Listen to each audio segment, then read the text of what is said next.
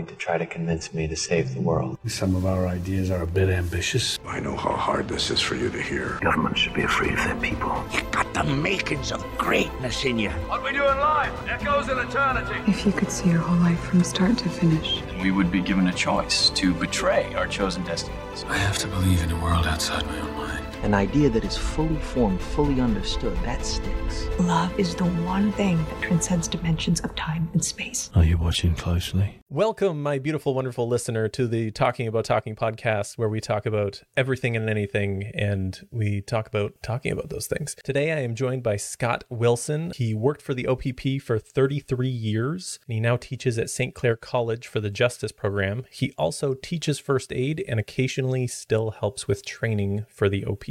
Thank you for joining me, Scott. Thank you for having me happy to have you, man. Something that I've been thinking about, Scott. You like you you teach. You, you were saying what, what were you saying? You're going to be teaching here pretty soon at St. Clair College. What did you say? There? Criminal code and federal statutes. Yeah, sounds incredibly boring. uh, but with that, I have in my lifetime been very cynical about government and the judicial system, and I still am quite a lot cynical. Are about... you a retired cop too? Then. no, no, I'm not.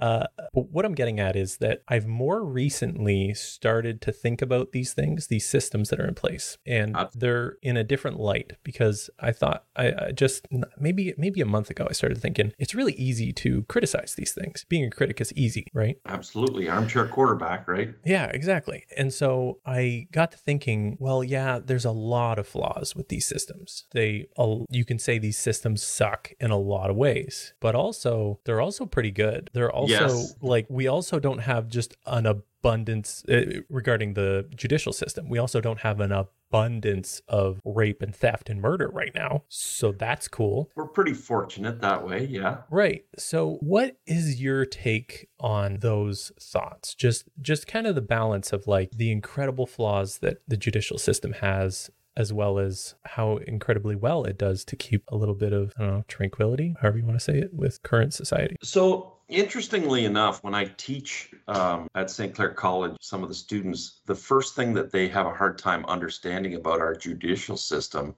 is that the Canadian judicial judicial system works by the letter of the law. And that means that technically guilt or innocence hasn't got as big a role in things as people think. Um, proving something happened is of course, paramount. However, if the letter of the law isn't followed, guilt or innocence is irrelevant because if the letter of the law is not followed to a T, then there's a violation of the charter, and that charge or that law, that whole thing is thrown out. Um, so what you mean by that is like if something happens and the like step by step process of the police or the judge or anyone in the system, if they make mistakes, it all just goes away. Yes. Absolutely. So um, I arrest a guy because he's uh, impaired driving. He's all over the road. Several people call about it. They're worried he's going to kill somebody or work or, or drive off the road or whatever. And I arrest him and I forget one step of the system. I forget to uh, let him make a phone call to a lawyer or, or let him know that he called a lawyer. Say I forget that step. I got 10 witnesses in court who saw him driving all over the road. Uh, everybody could smell the alcohol on him. But because I did not inform him that he could talk to duty counsel or his lawyer or whoever, the case can be thrown out. Hmm.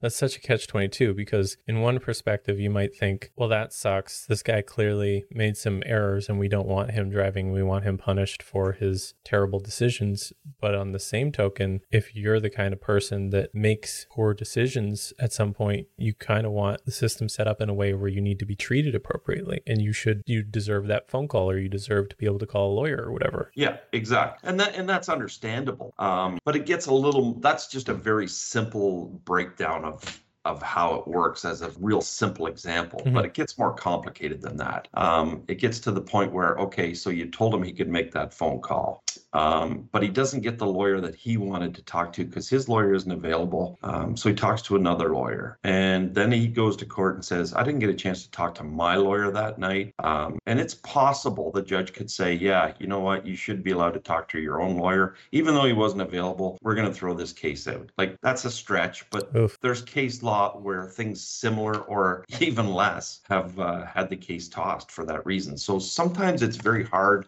uh, for the public and for people to understand that we work by the letter of the law. So everything falls on the Charter of Rights and Freedoms in Canada. And if it's not followed exactly perfectly the way the judges think it should be, or the Supreme Court of Canada thinks it should be, then the charges are, are gone. Hmm. I do want to discuss the Charter of Rights and Freedoms at some point. You mentioned uh, like every step of the way, you got to do the things right, or everything gets thrown out. People notoriously know the Miranda rights in the United States, and that, yes, because we're indoctrinated with American TV, right, and that it's important that you're read your Miranda rights properly. Like everyone knows that because of pop culture or whatever. It's the same in Canada. We just have something different, right? Yes, we don't call them the Miranda rights. We have Charter of Rights and Freedom. Oh, but what is it called when you have to read them off there, or you have to like say this thing when you're arresting them? It's simply you read them their rights. Oh, okay. Rights to counsel. Oh, rights to counsel. Yeah, that's it. Okay. Yeah. Uh, so when it comes to Charter of Rights and Freedoms, I with I mean I mean let's just dive right in here, Scott, with the the latest happenings around the world and our wonderful holy leaders' decisions, there has been a lot of conversation recently about the Charter of Rights and Freedoms. And Absolutely. people discussing how they've been compromised on a grand scale. What do you think is causing people to feel that way? Well, the problem with some things that the government is allowed under our charter, um, there are exceptions that the government can take, steps that can take. They can take to circumvent the Charter of Rights and Freedoms if they can prove that it's for the overall good of society. So I'll give you an example. Um, case law has said over the years that in Ontario, the police cannot routinely stop and ask you questions about being a driver. It's it's against your Charter of Rights and Freedoms Hmm. to be randomly stopped. Isn't that what a, a ride program is? Absolutely, and that's where I'm going with this. Okay. So it's against your Charter of Rights to be randomly stopped. Usually there has to be a reason for police to stop you, an HTA violation or some other reason, right? But the government of Ontario um, is allowed to change that. And there's a clause in the Charter of Rights and Freedoms that allows for that to happen if they can say that the overall good being done by that breach of the Charter helps society. So most people agree that ride programs are a good idea because it, it discourages impaired driving and it gets people off the road. And most people feel that the slight inconvenience of being stopped for 30 seconds or 10 seconds or whatever to say, hey, have you been drinking tonight, isn't so bad a breach of their charter rights. So the government has said, yeah, we're going to implement that clause and allow that traffic stop made, even though it's random and it's constitutionally wrong. We're going to circumvent the system and use this clause to allow that to happen Hmm. because it's better for society to get drunk drivers off the road. We save lives, prevent loss, property damage, all that stuff. And generally, people go, yeah, you know what? Uh, okay, I agree with that one. hmm So that's one way our rights are violated, technically. Yeah, I see. I saw on Facebook recently someone posted, like, hey, there's a ride program here or something like that. Just a heads up to people. And they got roasted on Facebook because everyone was like, those are there for a reason, dumbass. You're not supposed to tell people about them. Like, you're only helping drunk drivers. Yeah, which- pretty much. yeah. You want to be the person told the drunk to go around and you find out That they hit somebody. Yeah, they hit and killed somebody. Then how do you feel about that, right? Oh Yeah. shit, I let that guy know where the ride program was. He went around and killed somebody on the adjacent road or whatever, Yeah, right? exactly. Um, Uh, the clause that I'm thinking of, sorry, I, it I had a breach there. It's called the notwithstanding clause or section 33 of the charter. Oh, okay. Okay. And that is to give. Circumvent portions of the charter. Okay, so what I mean, then that just begs the obvious question: What the hell the point is of a charter of rules with a rule that says you don't have to follow these rules? Well, it's there has so Parliament has to sit on it. Um, they have to, they more or less have to agree on it. Um, it's not something they can just arbitrarily do. It has to be proven that it's it's for the betterment of all um, Okay, before it's allowed. okay. Um, So before I get into that, because that's a whole pile of weeds, the thing where you said most people agree that like ride programs are a good thing, was there a vote on that? How do we know that most people agree? Um, honestly, I don't know how that came into be, but I know that it can only override certain sections of the charter, um, uh, which deal with fundamental freedoms like legal rights and equality rights and stuff like that. Uh, but it can't be used to override democratic rights. What's the Um, difference between equality rights and democratic rights? legal rights and equality rights um, like you, they can breach the charter to like i said to stop you arbitrarily even though it's been proven that an arbitrary detention is wrong under the criminal code Mhm. they've used that to circumvent that to say that yeah okay it is bad but we want drunks off the road so we're going to allow it Right. So what's an example of a democratic right? Like a right to vote? yeah those are yeah can't change that Okay, so they can do things like stop me, potentially search my things, referring to a couple years ago, make me stay in my house, not let me leave the country, all those things. But they can't take away my right to vote. yes I think out of those two things, I would prefer have my right to travel and leave my house as opposed to my right to vote. yeah well If I have to pick one under a gun, you know? Yep. Um, yeah. Look at so look at Doug Ford. Um, the unions want to strike. Teachers union wanted to strike, and Doug Ford said that he would he would invoke the uh, the uh, notwithstanding clause to prevent them from from striking. Yeah, that was a little bit rude, wasn't it? So, depending on your perspective, right? So, parents are saying, "Hey, uh, we, society is set up now that both parents work and kids have to go to school because there's not enough daycare." Mhm. And now you're going to say that you're going to allow these teachers to strike, and then what do I do with my kid? Now I can't go to work. I'm losing my rights or whatever. So the government's like, well, you know what? Then we'll prevent them from strike. Um, Yeah, but then you're taking away the right to protest. yes, Is that not a democratic right? yes, uh, Well, I, it is is it? in a sense, but Is yeah, is a right to protest a democratic right, or is it uh what were the other ones? Uh, equality and well, you have the right to peaceful protest. yeah, but does that fall under a democratic right? I, you know what? Honestly, I'm not sure the difference. Oh, okay. I'm not Yeah. sure the difference. Um, Because if it does, then he's misusing the notwithstanding clause. yeah, exactly. Um, Shouldn't but they like have I a say, there's Shouldn't they have? I don't like- know who decides. Um, eventually, I'm sure it goes up before the Supreme Court of Canada, and then the nine judges that sit on the Supreme Court of Canada may ultimately make that decision. Mhm. Um, we're governed pretty much by whatever the Supreme Court of Canada says when it comes to the charters and arguments about rights. And there's nine people on the Supreme Court of Canada. I believe it's nine. Uh, it's been a while since I taught that portion. so why are these nine people so special? They're appointed by their peers. Um, Do they have like a four-year window where they can operate like the prime minister, or have these people been in power for like decades? I think it's a lifetime appointment. Um, So if you're friends with one of those guys, Yeah, it's that's the whole thing with lawyers. They they uh, they decide who has experience and and judgment and knowledge to be better than them or higher than them. I guess ultimately in Canada, so Uh, lawyers decide who become judges. lawyers, yeah, pretty much. What? How does that work? Oh, this is getting out of my valley. all right, all right. We'll still we'll stay within we'll stay within your uh, toolkit here. So that that's something I just not necessarily look for expertise, but maybe a little bit with opinion. This whole idea that like let's go back to the greater good because that's the greater good. oh that shit just bugs me. It's like okay, define good and bad. Just go ahead and do that. It's like one Yeah, of the well- most difficult things to do philosophically is defining good and bad, Yes, right? So like and then and then if we talk about consensus good, good that a group of people agrees on, that's just absurd. Like good luck finding that. There's controversy everywhere, especially right now with the internet and everything going on. There's just division all over the place. Polar opposites everywhere, extremists everywhere. And so like when it, this whole um, notwithstanding clause is based on for the greater good. Well, who the hell picks what that is?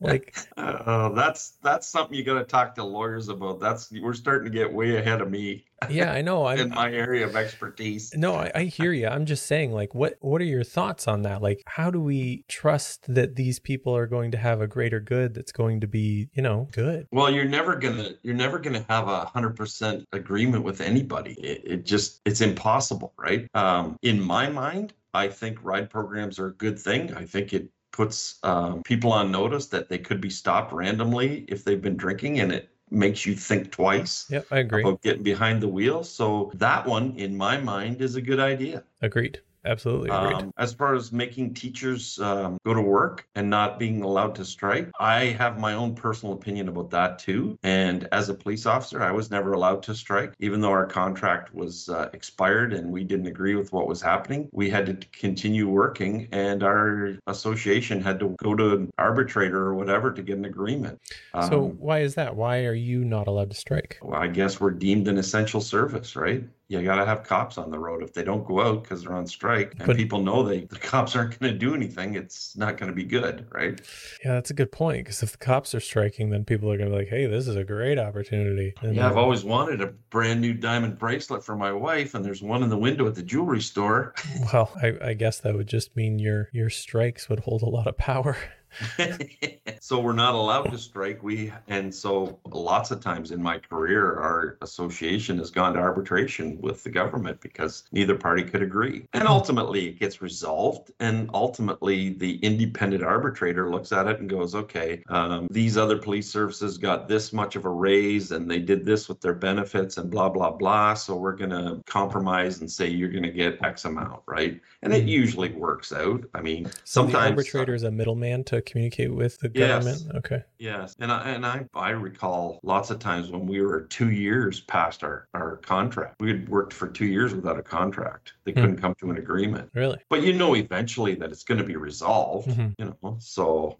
I don't know personally. I I think we're again we're off topic from from policing, but Yeah, uh, okay. honestly, I I think We're just talking about shit, man. That's how this goes. Yeah. Just talk about Honestly, I think uh, in this day and age, there's not a whole lot of need to strike. Like the olden days when you got fired for looking at your boss the wrong way, or, you know, they just didn't like you, so they fired you, or you had no rights if you got injured at work. Oh, well, you're, we're not hiring you back, and all that stuff. Those days are done. There's legislation in place because those unions fought hard to get all that changed, and that's awesome. Mhm. But I think we're at the point now where what does striking do? It doesn't benefit either side. Yeah, yeah, I don't know. I don't I don't I don't know that I can have an opinion on it because I think it's all too complicated for me to have a good enough opinion on it. I think the ability to strike is important because I think powers that be can always overuse their power and like not being able to strike kind of loses your defense against that. Uh, yeah, and that's the argument, right? That's that's a big Mhm. thing. Yeah, I would like to think back to this kind of greater good thing. I know it's outside your wheelhouse, but to me, I'm like, I feel like we should try to at least give a little bit of definition to the greater good. Like maybe these powers that be should sit down for a little while and hash out. Well, what the argument is it's a democratic society, and if the, the majority majority rules, right? So majority Mm-hmm. of people say that this is a good idea, then that's the decision that gets made, right? Mhm. So if you're in the minority, you feel like you've been slighted and your rights have been violated, but the majority of the population is saying no. It's I agree, you should be stopped at a ride program. So Mm. sorry about your luck, right? And Yeah. That's the thing about a democratic society. Yeah, what about the uh the when it comes to the right to strike and the right to protest while we're kind of on that subject and we're in Canada, I feel like we should at least mention the teeny tiny little protest we had recently with a couple trucks. In Ottawa. Yeah, the the fringe minority. Well, I have my opinion of that. Would you like to Um, share that opinion or and it has nothing to do with the Ontario Provincial Police. I want that said on Yeah, here of because course. uh, I don't want to get in trouble. No, you're not Uh, representing anyone. You're representing Scott Wilson. I I think the Trudeau government was wrong in implementing the Emergency Measures Act. That was not a threat to the government or a threat to the country. And I personally think that that was BS. Agreed. Um, when the last time that clause used in Canada, there was um, an independent, uh, sorry, what's the term I'm looking for? Well, Trudeau's father implemented that back in the 70s during the FLQ crisis. And there was a diplomat from a foreign country that was kidnapped and murdered. Um, there was bombs going off all over Quebec City. Uh, things were blowing up. Mailboxes were blown up. There was Jesus. a bit of mayhem going on. So yeah, at that time, I can see that. You know what? Well, I mean, All exploding, breaking loose. exploding People mailboxes, bouncy castles, they're kind of the same thing, right? yeah, exactly. And a lot of people like I've, I've talked to a few different people about this because I mean, when it comes to conversations like this, I just enjoy them. I enjoy talking about things, if you couldn't guessed. The people that are against the trucker convoy, the people even in Canada that I've talked to that are like, oh, they shouldn't have done that, and blah, blah, blah. They'll always be like, oh, I have a cousin or I have a friend with a brother that whatever that lives in Ottawa and they'll, their honking kept them up all night or they couldn't get to their job or their kids couldn't get to school and all of those things. I'm like, yeah, okay. And nobody died. Like they weren't killing and pillaging and raping. Oh, they said if some random people in this massive group of people said some racial slurs to you or were mad at you for some stupid reason, yeah, you're going to get assholes in large groups of people. There's assholes everywhere. Absolutely. Like, and then you see the photos around social media of like the Canadian flag upside down with like a swastika painted on it or something. And it's like the same photo propagated over and over and over and over again. And it's like, oh, okay. So the news outlets went and found one little group of real assholes, took a picture of it, and then spread that everywhere. But if you were at the time paying attention to social media, people were posting stories and videos all the time of actually being there. And there was just people partying all over the place. And so many videos that you can still find of like the truckers being compliant and you're going to come take our gas? Okay. You guys showed up with freaking automatic rifles to come take our fuel, but fine, we'll give it to you anyway, you know? And there's just so much about it that isn't being shared in the mainstream media about how uh, peaceful of a protest it really was because that doesn't support the mainstream agenda. And well, see, that's a whole nother discussion we can go into, right? Okay. Uh, how much trust the media? Exactly. Exactly. and that's why so, I like I don't trust the media because like who's the media funded by and how does that tie into the government? And then like you know that all the money in the government and the media are all going to tie into one nice neat little nest. And so the government's not going to allow the major media companies to propagate any information that would go against the government. So then clearly any negative, anything negative for the decisions they're making is just going to be squashed or just not spread, right? Well, there's that thought. Absolutely. Is it happening? I I'm not going to go into it. I and I'm not I saying, have my own feelings again. Right? Yeah, I'm I, not saying that it's happening definitely either. Just to be clear, it just seems so obviously I don't know possible. It's like. Well, the news the news media has changed. Uh, when I was a kid, and I'm old.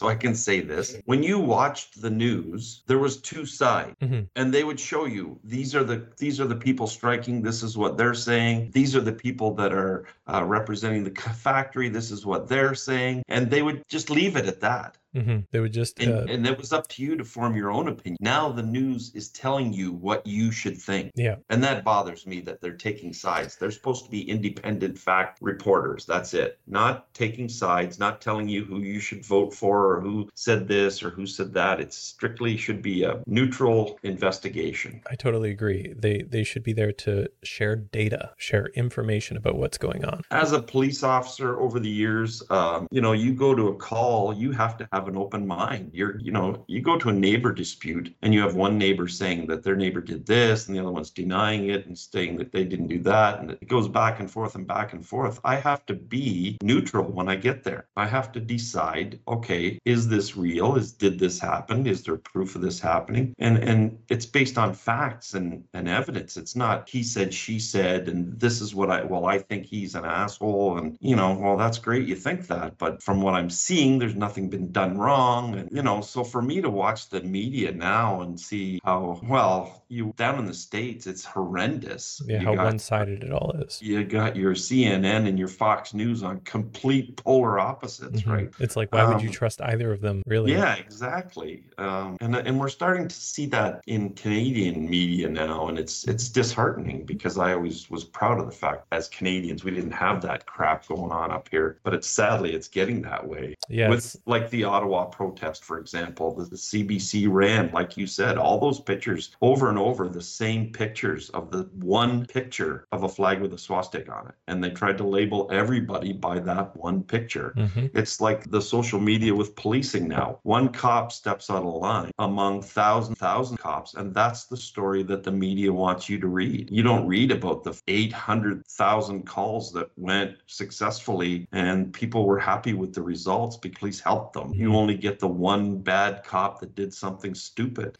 yeah. Oh, there's so much to go into here. So, first, I want to step back a little bit. Has there ever been a moment in your career where the media was propagating an opinion or a story or a perspective, and then that affected uh, your work, where there was something going on that you could see a change in the culture and the people? You were getting an influx of a certain kind of call or anything like that? No, not directly. Um, I was pretty lucky that way. Um, a lot of that stuff hasn't been going on that long. So it's only in the last 10 or 15 years that you're starting to see that stuff, you know? Mm-hmm. Um, most of my, my uh, issues with the media was it was always an inopportune time for them to be there. That was the most inconvenient. You're in the middle of an investigation, there's been a horrendous car crash, people are dead, family hasn't been notified, and the media wants to get footage of it all. And so they can show people. And you're like, you know what? Can you just give us a little bit here? Because this is not appropriate for everybody to see. Mm-hmm. And the mm-hmm. people that are missing loved ones haven't been notified yet. You know, uh, it's been more of an inconvenience or a pain in the ass than anything. Mm-hmm. But I've never had, I haven't had any personal experience with them influencing my job because of public opinion or whatever. They often will report with uh, creative liberties. Have you oh, ever? Oh, absolutely. Have you ever yes. been involved in a substantial call that you later saw on media and kind of just had like a what the hell?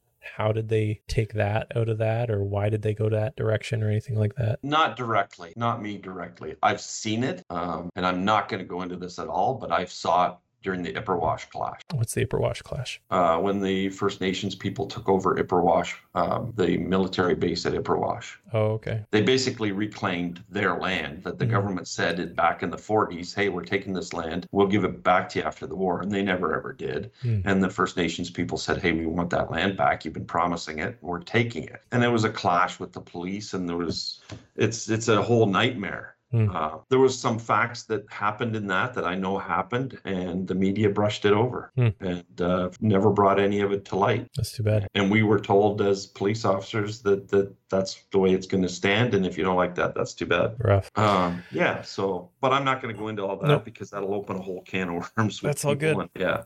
So you were talking about like showing up to disputes, and I'm sure that's commonplace in that kind of work. Because I mean, realistically, I had a few years back, uh, Clarky, you know Clarky, yeah, yeah. He he was like basically telling me that the OPP need guys, like they need guys. You should go apply. I was like, yeah, maybe I don't know, toying with the idea. And then my fiance was basically like, no, don't do it because she was like everyone changes. Like everyone becomes a different person. Because the the job is really like you're signing up to deal with people that are in need but also predominantly the bottom of the barrel people. Like and well, not not necessarily who they are as a person. I just want to be clear on that. It might be their circumstance. It might be where they were born how they grew up and stuff like that. They're not necessarily all bad people. I would say very few of them are. It's most often going to be circumstance but you're still dealing with the bottom of the barrel people and you're signing up for that. So it can be hard on people to have to be around that. What what is, what is your take on that? Absolutely. And when i teach uh, when i speak to the students taking the uh, the police foundations program at, at college, I talk to them about how this job will change your life. It's you're dealing with um, people at their worst. You're almost always dealing with unfortunate circumstances. It's very rarely a joyful experience. Um, somebody's had something done wrong to them, they've been a victim of something. So, normal people you meet are at their worst because they're victimized. The people that are causing the victimization are, like you say, usually the bottom of society, the desperate people, the put in circumstances where they may or may not have a choice to do what they do. And that's, you know, they've made the wrong choice, obviously, by by society standards. And yeah, so you you see that negativity your whole life and deal with people who are angry and upset and you never see a lot of joy um, unfortunately. So it's rare when it does happen and it's treasured for sure but it changes you absolutely it changes you. And the cynicism towards policing um, especially now with the media I mean, like I said, you have, you know, the OPP has 6,000 guys on the road. One guy screws up and does something wrong, and that's what makes the news, not the other 6,000 guys that are doing their job properly every day. Mm. It's that one bad guy that's in the news. Um,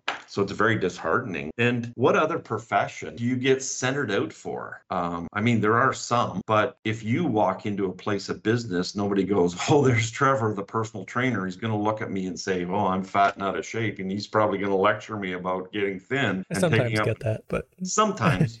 but you're right. But Very Do rarely. you ever walk in somewhere and somebody goes, "Oh, the cops are here. Uh, hide your donuts," or Yeah. "Oh, there's the cop. He's out having a drink. He's probably going to drink and drive when he goes home." And you're always judged because you're the cop, and uh, so it changes you. You you lose friends. You start socializing with only people that you feel you can trust, and uh, mostly other cops because they're going through the same thing you're going through, and you close down from society because the media tells you the cops are bad and hate cops. So, and you're only seeing people when it's bad and negative. Mm. Um, you start getting tired of people, and you don't want to deal with people. And that's your job. Um, yeah, it's it's hard on a person, and you need you need mental health uh, methods to get you out of that. Um, an interesting psychologist that I used to talk about when I did training was the way he works it is uh, so as a cop you're walking around all day long and you're in a state of anxiety because you have to have to watch your six all the time. There's bad guys out there that hate cops. They're going to do things to you. So you have to be on the lookout all the time. You have to be watching. You have to be alert. So your heart rate is elevated most of the day. Your metabolism is elevated most of the day because you're constantly in a state of watch. Then when you go home you relax and you bottom out because you've been at that high and it's exhausting keeping your body and your metabolism up that high all day long. So you go home and you relax and you crash. And eventually what happens is you start associating work with feeling good because you're upbeat your heart rate is higher your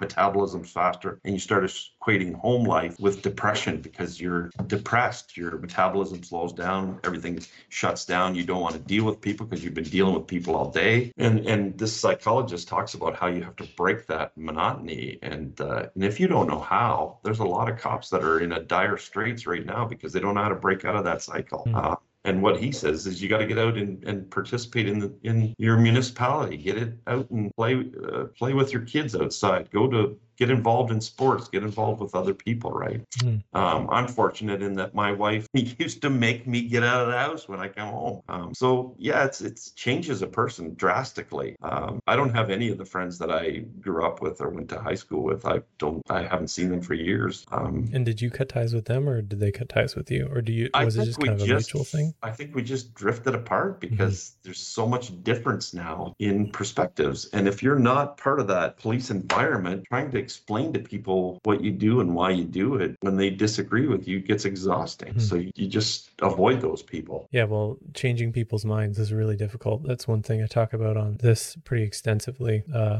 which we can get into if you'd like. But the uh, part where you're talking about how how much it changes you and this like running on high all day, and you mentioned like six thousand people employed by the OPP. It's kind of like just a statistical guarantee when you think about putting humans in this state of just high alert, fight or flight for so many hours, for so many days, and then you put a pot of 6,000 of them in that state and you give them all this power, you're guaranteed to have one of them fuck up. Oh, absolutely.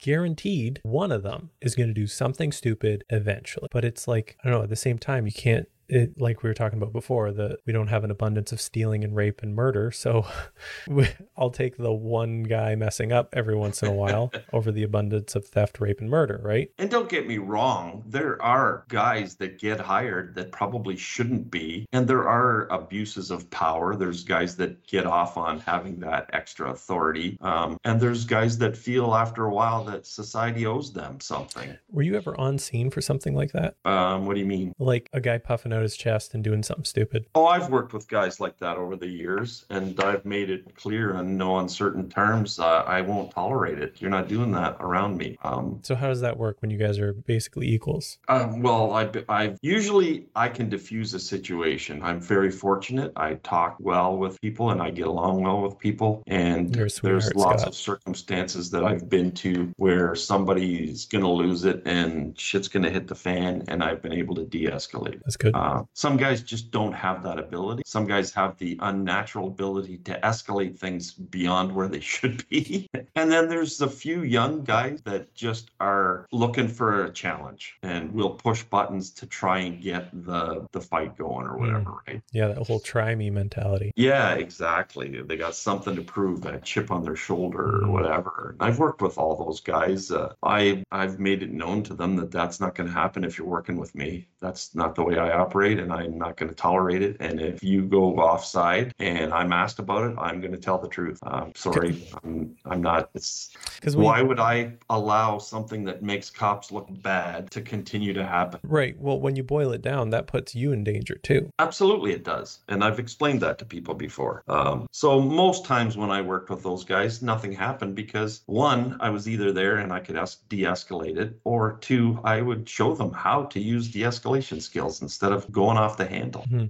So when it comes to de-escalation skills, I'm sure it's like a lot of it is not I'm sure. My guess is that a lot of it is empathy and understanding and making the person feel heard and Absolutely. that kind of stuff, right? And I feel like a lot of that can carry over into relationships like oh for sure. spousal relationships and such yes. and friendships. And well, like how what's what's the protocol for de-escalating a situation? Because just in my mind i feel like someone listening to this might be like oh my husband or wife or buddy or whatever it is we always get into you know conf- conflicts about x y or z. And then maybe these opp de-escalation strategies would be helpful for that Well, kind of, because they're all the same. And what we teach our guys are hooks and triggers. So, what is something that's going to trigger them to go offside? Learn what that is and avoid that, and learn what's going to hook them in to, to, to allow you to talk to them. So, you know, for example, you go to uh, uh, somebody who's going through a mental breakdown and they and they want to kill themselves or someone else. Um, then you work on not what's the negative thing, not what's causing the problem, but work on other things that are positive in their life. And what do they want to, you know, um, yeah, your boss is an asshole and you hate him and you want to go to work and shoot everybody there. Okay, um,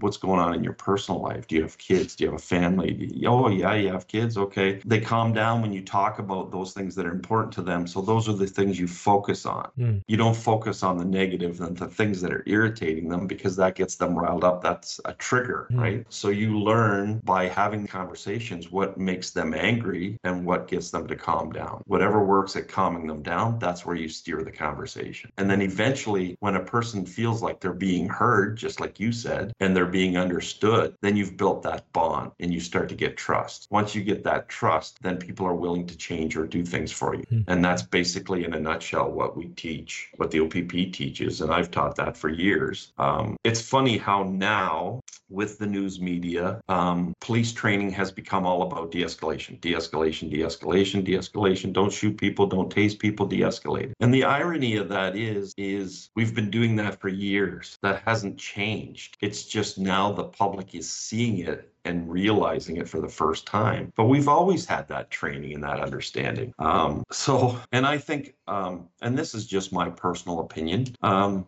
but I think the OPP is really good at it because of our background in rural policing. Um, when you're the only guy out there and you're dealing with people alone, you have to be respectful of people and you have to gain their trust and their confidence. Um, so you can't just go in there with five guys, beat somebody into submission, and throw them in the back of a car because you're the only guy. Mm-hmm. You're gonna have to use bullets at some point. So you have to be able to de-escalate things. You have to be able to talk to people one on one and learn how to to communicate and learn how to get cooperation, right? Yeah. Am I saying it's going to work every time? No, it's not going to work every time. There's people that are high on drugs or alcohol or whatever, and no matter what you say to them, it's not going to work. And or they're just really stubborn.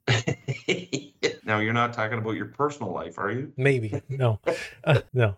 So with this de-escalation strategy, have you came to a scene or had a moment where it showed up and things were just like way on high and just in your mind you were like oh this shit is too far gone. We are not bringing this back. But like you managed anyways? Oh yeah lots of time career lots of time. I uh i can tell you about a, ch- a time when uh, another officer who was notorious for getting into confrontations called for backup because he had stopped a car and the people in the car were not supposed to be with each other. They were on conditions to be not together. And this person had a record for assault police uh, several convictions for it. So basically, it printed painted the picture that every time he got arrested, he fought. So this officer calls for backup because he says it's going to be a fight. There's going to be a Donnybrook. This I just know this is going to happen. And so I showed up and I approached the guy. I said, "Listen, I'm aware of your background. I'm aware of the conditions that you're here, and I don't want to fight, and uh, I don't want any problems. We have to do what we have to do." And we had a long talk and uh, ultimately, he said, Yeah, okay, I get it. And he surrendered, and we arrested him and took him in, and he was processed. Um, it's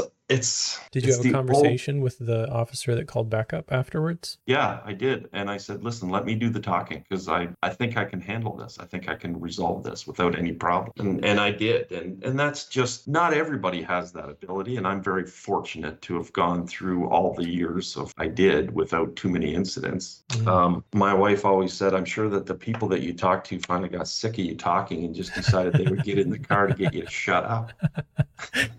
and that may very well be. But I always thought it was easier to talk than it was to fight. Yeah. Because no matter how good a fighter you are, eventually somebody is going to be better than you. Mm-hmm. And I don't want to have to be in that position. So, or were there times when I had to physically force somebody to do something? Absolutely, there were. Um, but trust me, it, it, was, I went far beyond trying to resolve it be- before it came to that. I'll guarantee it did because that was always my philosophy. I don't want to have to fight if I don't have to. And I was lucky. I'm a bigger guy and I've never never had too many problems. So I was fortunate that way. I don't know. Yeah. I, for whatever reason in my head, you your comment from your wife makes me imagine you like showing someone your stamp collection or something like that. and then this one, just my kids. I'm yeah, gonna talk. We're gonna talk yeah. about this. just just take me in, officer. I don't care about your stamps. I surrender. Yeah. So yeah. I, I love this because this is like this is what the whole talking about talking thing is all about, right? One of my main points is that all conflict is misunderstanding. Oh, absolutely. Yeah. Yes. I love that you say absolutely because I mean that's what I think, and not to make an echo chamber or whatever, but I, I have had an individual that I said that and they were like, no, not all conflict is misunderstanding. And I was like, oh, okay, let's talk about it. I found it intriguing. But to me, me every single conflict at some point or another involves a certain amount of misunderstanding and possibly conflict could be 100% misunderstanding all conflict. It's, i think that's it's possible. a high percentage absolutely. I'm not going to say it's 100% because uh, honestly i think there's circumstances where some people are going to hate no matter what you do or mm-hmm. say. And then i would uh, argue that that involves misunderstanding at some point when you boil it down yeah, whether it's yeah, like a lack of knowledge be. or something you know? Yeah. Yeah could very well be. Yeah and um, i just love that you're kind of talking about a, a very extreme use of using communication to resolve conflict. Because, like, that's the premise of what all this is based on, right? What I'm doing here is that you don't need to have conflict, that you can just communicate your way through it, right? I, I have this uh, fantasy of world leaders that are having wars to just instead of murdering a bunch of people, just sitting in a room and talking for like three hours and then going and having a walk and then talking for three hours and then going and eating lunch and then talking for three hours and just doing that for days on end until they resolve their conflicts as opposed to blowing the shit out of people that they don't know. But yeah, but war makes money. Yeah, I know. And sadly, unfortunate that we need money. It's too bad. So I I've always I was raised uh, with the treat people like you want to be treated rule. Mm. And I'm never above someone else. Um, just because I have money or status that they don't have doesn't make me their superior. And I've always had that attitude growing up, and I was raised to believe that. So having that understanding that you're no better than anybody else, you're just not in their circumstances at that particular time gives you a great advantage. And you need to have that empathy to realize that, hey, just because they're having a really bad moment uh, doesn't mean that I have the right to treat them like I'm superior or they don't know what they're doing, you know? Absolutely. And I think about, excuse me. Bless you. Thank you. I think about the what, what you're talking about with people being in certain circumstances. And it, it's funny because some people will take like a little bit of a step in the direction and they'll go, well, if I was in that situation, I wouldn't have made this decision or I wouldn't have done X, Y, and Z or I wouldn't be behaving like that. And I'm kind of like, yeah, okay, maybe. But also, what if you were in every single situation that that person has been in from their birth up until now, then you would just be that person, and then you would be making the same decision that they're making. And yeah, it's like, you don't know you don't know what their life has led them to to to make that decision. You're not privy to that information. So you just have to understand that whatever set of circumstances led them to this, they felt they were justified. So now we have to come to some form of agreement that hey, this behavior has to change or this is not what society is going to accept. And yes, I understand your opinion and it's different than mine, but as a police officer, uh, my job is to do what I've been appointed to do. And you at this point have come to this set of circumstances and we need to resolve this.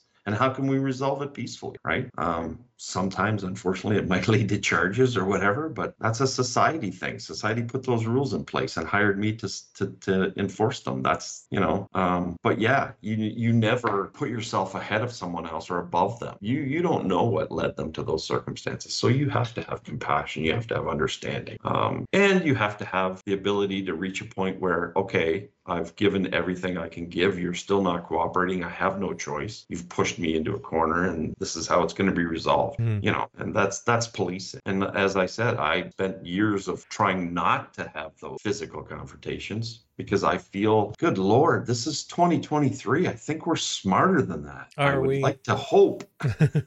yeah, I don't know. Maybe with the things that are happening in the world, it's, it's hard to say that we're above pretty much anything. That that's something that I find interesting too. You talked about we're smarter than that, and like, yeah, but like, unfortunately, I feel like if the sun has too big of a fart and a solar flare wipes shit out, like, are we just all gonna be peaceful everywhere like we are now? I don't think so right? Like if someone fires a nuke and then shit starts going to hell. well, then all bets are off. yeah, like is everyone really gonna just be like, "Oh, it's 2023, we're peaceful people"? I don't. I think they're gonna. It's gonna go down to survival of the fittest pretty quickly. And I oh, just, absolutely. I just try to think about like if that's in our back pocket at all times, what does that mean for our current behavior in any given moment? You know what I mean? Well, you have these hopes that society's going to go that way. I mean, look at when the pandemic happened and all of a sudden no, there was no toilet paper and you see Mhm. people walking out of the grocery store with 16 large packs of toilet paper. Like, come on, people. There's other people that live here too.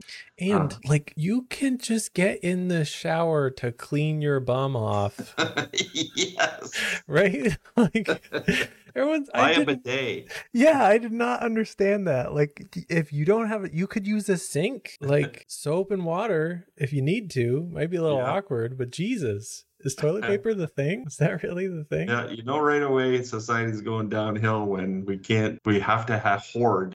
It's just such an odd choice. So It weird. was it was very odd. Yeah, just unusual. So, with the communicating to people, like de escalating, and you're talking about how you're appreciative that you have this skill to do that. I think that's good that you have that awareness because one of the things I talk about is that uh, I say communication sucks, and it's in like it sucks in its efficiency. It's not very good. Like we're sitting here talking, and, and like how much have we shared over the last we've talked for like an hour now? How, how much information have we really exchanged if you kind of write it all down? It's not much. And No. It's taken a lot of effort. Just and- opinions. yeah, yeah. Well, that too. But I mean, if we count that as information, it's just, I'm just saying that talking and communicating is just so clunky and slow. And like the human thought is one of the most complex things in all existence. And then we're using grunts and gestures to try and exchange them back and forth. And it's what, what I'm saying is it's definitely a skill, it's definitely an ability that is important. And I try, I, I, I think with this, I want to encourage more people to try and strengthen their ability to communicate. And I, what you're talking about, this de escalation thing, I think is just a direct, excellent example of usefulness in communication and how that can change your quality of life. Because, like, if everyone had Scott Wilson's OPP de escalation skills, there would just be so much less conflict on the planet, right? Maybe you're not the best, but I'm just saying in general, you're definitely good at it based on what you're telling us. And so, like, I, I just feel like more people need to work on those kind of skills, you know? Yes, and it's unfortunate because society has taken. Uh, we communicate better now than we've ever communicated, but actually, we're worse off communicators than we ever were. Mhm. Because now we communicate through text message, which doesn't convey your emotions Mhm. uh, and your tone of voice and your your actual thoughts. It's it's can be taken. I don't know how many times you've received. I'm sure anybody can think of it. They've received a text and went, "Well, what the hell do they mean by that?" Yeah. And then you talk to the person, they're like, "Well, I meant this." Oh, oh, that's not at all what I thought you meant. Yeah. You know, because there's no tone of voice. There's no, you know, oh, that was sarcasm. Oh, Mhm. okay. Well, I was pissed when you said that. You know, Yeah. but there's no, there's no feeling through that Yeah, we don't have a sarcastica kind of Text. text. Yeah. tone, Font to use. font. Yeah. Yeah.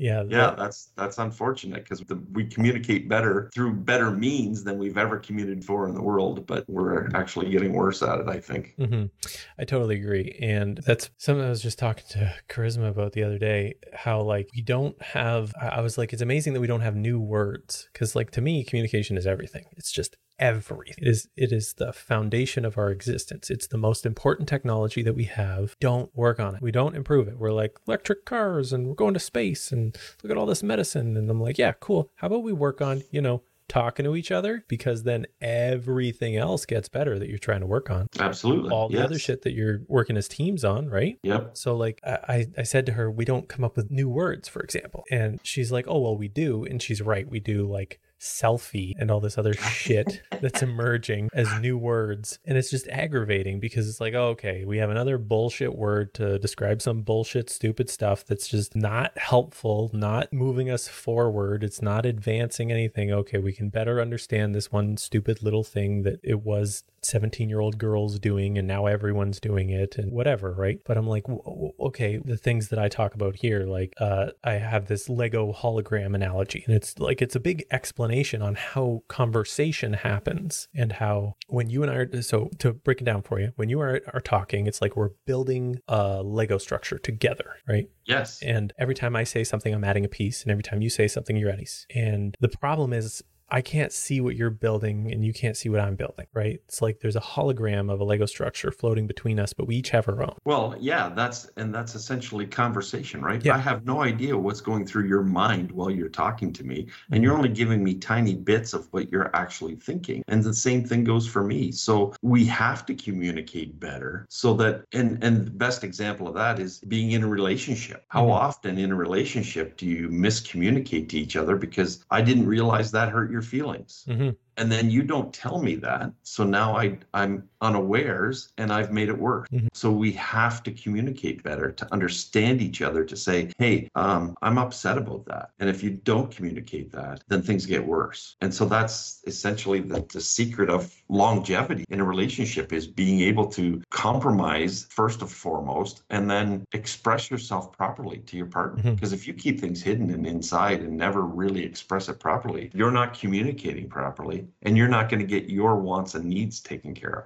Yeah, exactly. The and that's just a little secret. How often do you miscommunicate to your partner? Personally, very rarely. And very rarely does she miscommunicate to me. And I would attest that to a lot of these kind of frameworks that I have because I've built some of them with her and I've shared Yeah. them all with her. And having these frameworks makes communication so much easier. The Lego hologram, as an example, I always talk about this difference where I've said it multiple times on the podcast where, like, if you and I start a conversation and we don't really set intention, we don't really talk about subject, and in your mind, you're building a dragon, in my mind, I'm building a spaceship. Well, they got a lot of similar features the wings, they fly, there's fire, like, right? And then we get to a breaking point where we realize that you're like, oh, whoa, hang on, spaceship, dragon, wait, which one are we talking about here? And then we're like, oh, we're talking about two separate things that sound very close, but they're just not the same thing.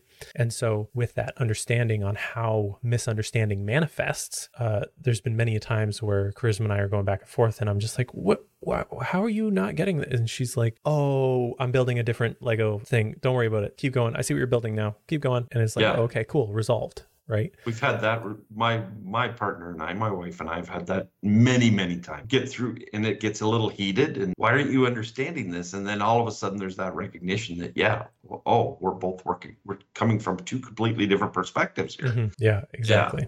And so that's to bring this back to what I was talking about with new words. To me, it's like this whole analogy of a Lego hologram I find very useful because it's a visual structure to build on in your mind and you can use it for so many different things to help understand conversation and misunderstanding and how it all happens and how it all comes to be because otherwise conversation is not very tangible, right? And Absolutely. and we can better understand things when we use words that we have that can apply to life better like we say time flies or time stands still well time it's be times to describe time we use words that are based on motion motion of objects right objects will Yes. stand still or fly things will fly they can't like time isn't a thing so we have to tie those kind of words to it right Yes, to give it tangibility. Exactly. And so to me, I'm like, this whole Lego hologram ridiculousness that I came up with myself. Why the hell aren't we trying to come up with words that explains that easier? Why aren't we inventing words that everyone can understand that explains That's those a things? great analogy, Lego thing. I love that. I do too. And so but there's like, probably a word for it, Japanese or something. that's what I mean. culture's been around for a lot longer than ours. Yeah, yeah, totally. Yeah, it's like if if because I've heard of that kind of stuff before too, right? Where you hear of other languages that will have words for things and you hear the description and you're just like, "Holy shit, why don't we have a word for that?" Right? Yeah, Yeah. exactly. Yeah, exactly. That's that's kind of just what I'm saying is we should be working on words a little more. It'd be, be useful technology to develop. Have you found in your life any particular word or phrase that you have found especially useful for de-escalation or just for any kind of communication? And I'll give you an example. I've worked on, and I can go into more of why this has been useful, but the use of yes and as opposed to yes but. I find Oh, yes interesting. and yeah. incredibly useful because yes but you're saying yes and then you're saying no you're saying i Yes. Acknowledge what you're saying and i disagree which is not really what i try to say yes and is i acknowledge what you're saying i agree with it and here's more to add to it That's a great phrase to use. Mm-hmm. Very good. Yeah, I, I never thought of that before. And honestly, I've never thought about particular phrases that work better for me than any others. I, I think what's happened over the years is I've learned what works and what doesn't and just added them to my regular vernacular. So Mm. Just intuitively yeah, without thinking about it, I over the years you change the way you speak and the way you communicate because you learn what works better. Mhm. can you Um, remember anything that you used to say that doesn't work particularly well no, honestly, no, I can't. Um, nothing comes to mind. Oh, I okay. never thought about it before. That's fair. Yeah. Not it. Well, I mean, like we're talking about talking, right? Not very many people talk about talking, and not very many people think about talking. They just let it happen. You're which is, right. like it's astonishing to me because realistically, it's it's how you navigate life, right? We're social beings. It's you use your body to navigate physical world, and you use your language and your communication to navigate the social world. Well, you think about it, communication is what separated us from all the other species on the planet. We communicate better than any other species, Do we? or we can get our ideas across better. I I don't know. Those dolphins, man, and whales and shit. Like, I'm but they haven't figured sure- out how to come out of the wa- ocean. Yeah, but did they need to?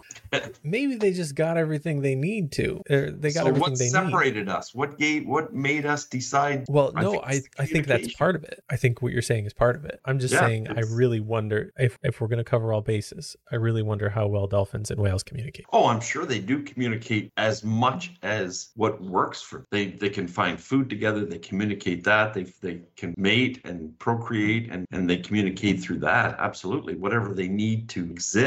But they but we're the only species that communicates our thoughts and feelings, our needs are risen above that. Mhm. I can express to you what I need to accomplish or what you need to do to help me directly. Mhm. So you just brought to mind a question I've had that's unanswerable that I kind of want to just see see where you're at with it. Run by. yeah run by you so there's like the the mind body problem where does the mind start and the body start and like where does each of them end or whatever. And there's there's the ultimate question of like why? Why are we here? What is our purpose? And like there's religions and branches of different things. And there's this sense that everyone kind of has this deep-seated why. Like why do i exist? Why am i here? Everyone wants a purpose right? Mhm. And people think about this ultimate purpose of humans in the universe. Why? Why is the universe exist? Why are we part of it? Why everything, right? And so I've thought about it seems like there's two possibilities that I can think of, probably more, but the two possibilities that I can think of that I'm trying to chew on is one is the fact that we have this why, this existential why. Why does everything exist? This philosophical Need wonder. Yeah. Is that sense enough evidence that there is an answer, right? Is this accumulative sense of everyone having this same question, why are we here? Is that enough evidence that there must be a reason, right? Because that seems to be what most people operate under is that, well, we all wonder, we're all wondering. So obviously there has to be an answer, right? Yes, and that's why we've created religion. Exactly. And that's why everyone was looking to, to the stars for answers. And that's where a lot of, and then looking to psychedelics. And that's where a lot of religions came from was psychedelics and stars, crazy weird shit. I'm wondering, what about another option? What about through evolution, we developed our prefrontal cortex by eating meat or whatever it was, are increasing calories.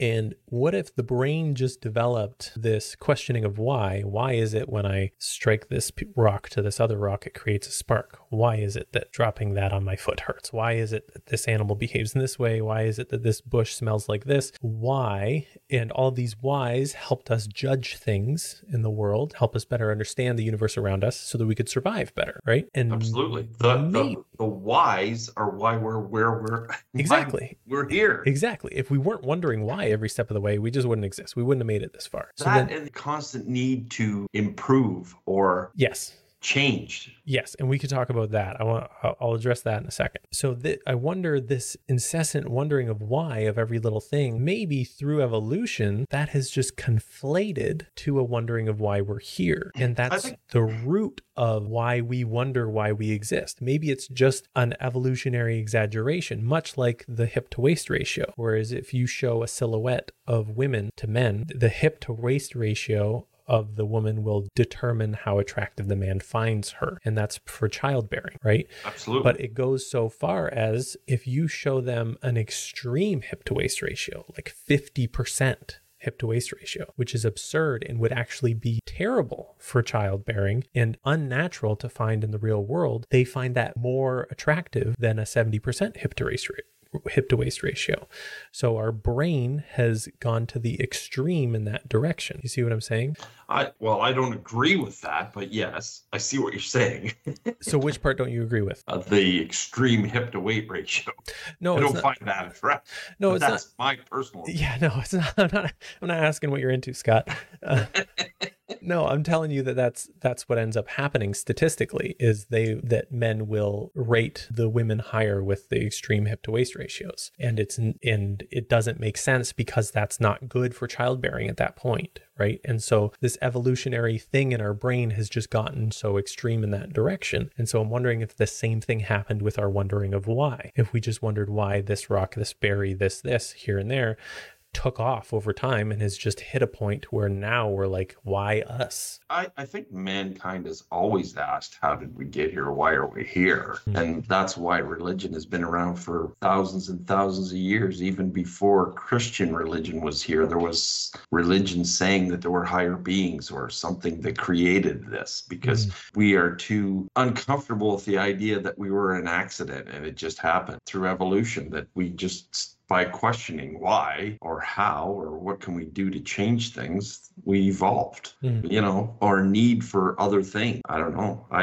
i always joke and say that women are the reason why the human race has evolved the way it has. And the reason for that is if men had their way we would still be living in caves. We'd have a big barbecue and a giant screen tv and that would be all we needed. But women thought it was drafty in a cave and we needed to put a door over it and then it was dark so we needed lights and windows and carriages were uncomfortable so let's build something more comfortable to ride in so we evolved to cars and Yeah. and i'm pretty sure that women are the reason why the human race has evolved to this day Yeah. well, that brings me to what you're talking about this incessant need to improve. And there's uh, Joe Rogan talks a lot about this idea that maybe that's part of our programming. Maybe we're meant to just continue improving until we build this new thing that we integrate with. absolutely i kind of sometimes have this scientific perfect um, or not scientific, this science fiction idea that we're, like you say, maybe a computer that was programmed to start this and see where it can go or Mhm. continually advance and improve. And I don't know where the end is. Yeah, well, then people talk about simulation theory, where statistically or mathematically or something, we are highly likely in a simulation. And uh, I'm just like, okay, well, wh- where's the difference between the words simulation and universe? Like, Yeah. where, how are those two words that different in meaning? Well, then you start looking at things like the like the movie, Yeah. the goofy stuff going on, Yeah. right? and when people Yeah, are like, absolutely. oh, it's all a simulation, I'm like, okay, well, even if we are in a simulation, then everything's still real, right? Like you're still, by our definition of being in this simulation, it's still real. You're still experiencing pain. You're still experiencing emotions. You still have an experience that's within the simulation. So it doesn't really change anything on how you should behave if we're in a simulation. No, because we don't know how to get out of the simulation. So either way, you have to adapt to the simulation that you're in. Right. And even if you get out, isn't it another simulation? you, how do you know? it's, it's, it's all turtles all the way down.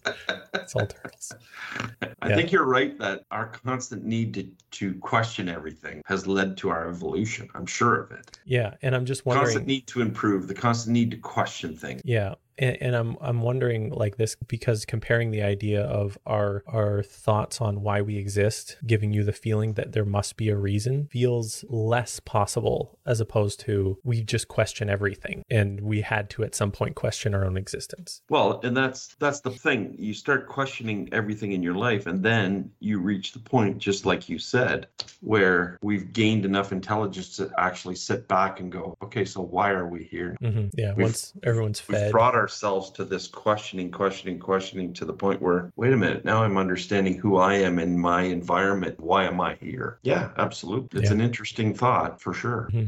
So with the yes but and yes and comparison, where I kind of came to that conclusion, we we built this uh, 0.5 analogy. So the 0.5 analogy is if I'm talking like I am now, I have to explain steps of the way. I can't just say the punchline or you're not going to get it. Yes. And as I'm going and I'm hitting each little point, you do things like say yes, or you nod your head, or something like that to assure me that you're following along correctly. Yep. And I'm going from point one, two to three to four to five. And that's where the whole point five analogy comes in. I was finding problems in all of my relationships, and I did not have a way to explain this until charisma. And we broke it down and we came to an explanation that it was this point five framework that I now have. And I was I was very emotional when we came to it because it was the major conflict in all my relationships prior because it was this idea that I I need to be right. I I knew everything I needed right. This feeling that these people were having when I was in relationships with them and having conversations with them. That was not the case. The case was that I wanted to go somewhere. I had a point five in my mind that I wanted to get to.